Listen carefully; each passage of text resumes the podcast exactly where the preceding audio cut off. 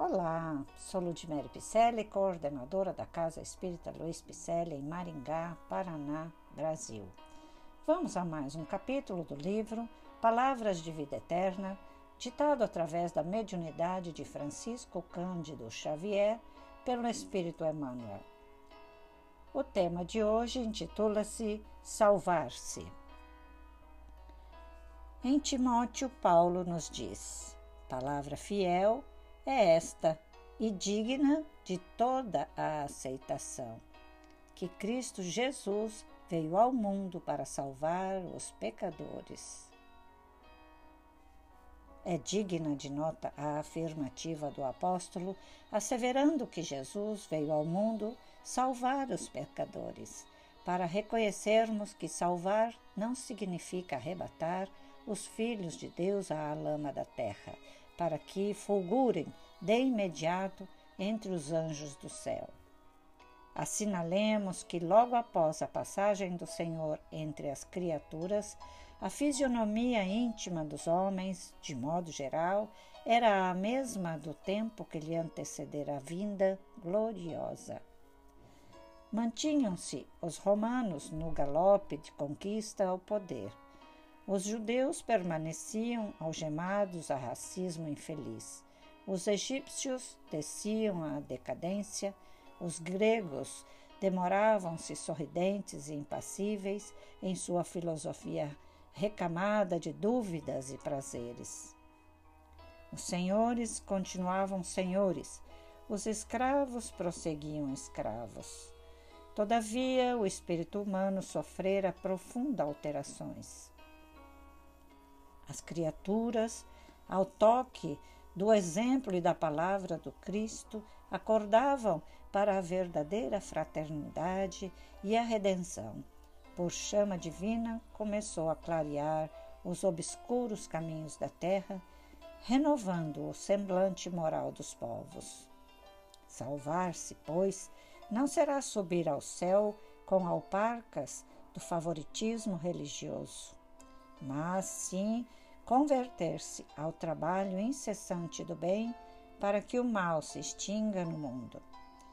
Salvou-nos o Cristo, ensinando-nos como reerguer-nos da treva para a luz. Salvar é, portanto, levantar, iluminar, ajudar e enobrecer. E salvar-se é educar-se, alguém para educar os outros. Paulo, em Timóteo, reafirmo: palavra fiel é esta e digna de toda a aceitação, que Cristo Jesus veio ao mundo para salvar os pecadores. Repetindo. Eu estou aqui justamente fazendo leituras de livros e mensagens da doutrina espírita para assim entendermos melhor esse espiritismo redivivo, né?